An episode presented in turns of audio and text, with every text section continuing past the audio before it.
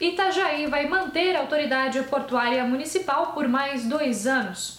O Porto Público de Itajaí deve manter a autoridade municipal por pelo menos mais dois anos, após o Ministério da Infraestrutura solicitar a prorrogação do convênio da delegação com o município de Itajaí. O motivo é o atraso do lançamento do edital de privatização do porto pelo governo federal.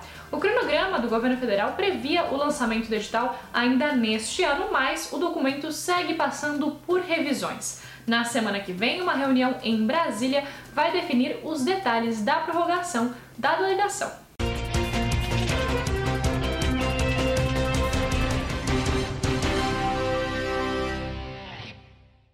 Traficante foge da PM com um bebê no carro. Um traficante foi preso com cocaína e maconha na noite de quinta-feira em Itapema após uma perseguição policial. O homem fugiu em alta velocidade mesmo com a namorada e a própria filha de 4 meses dentro do carro.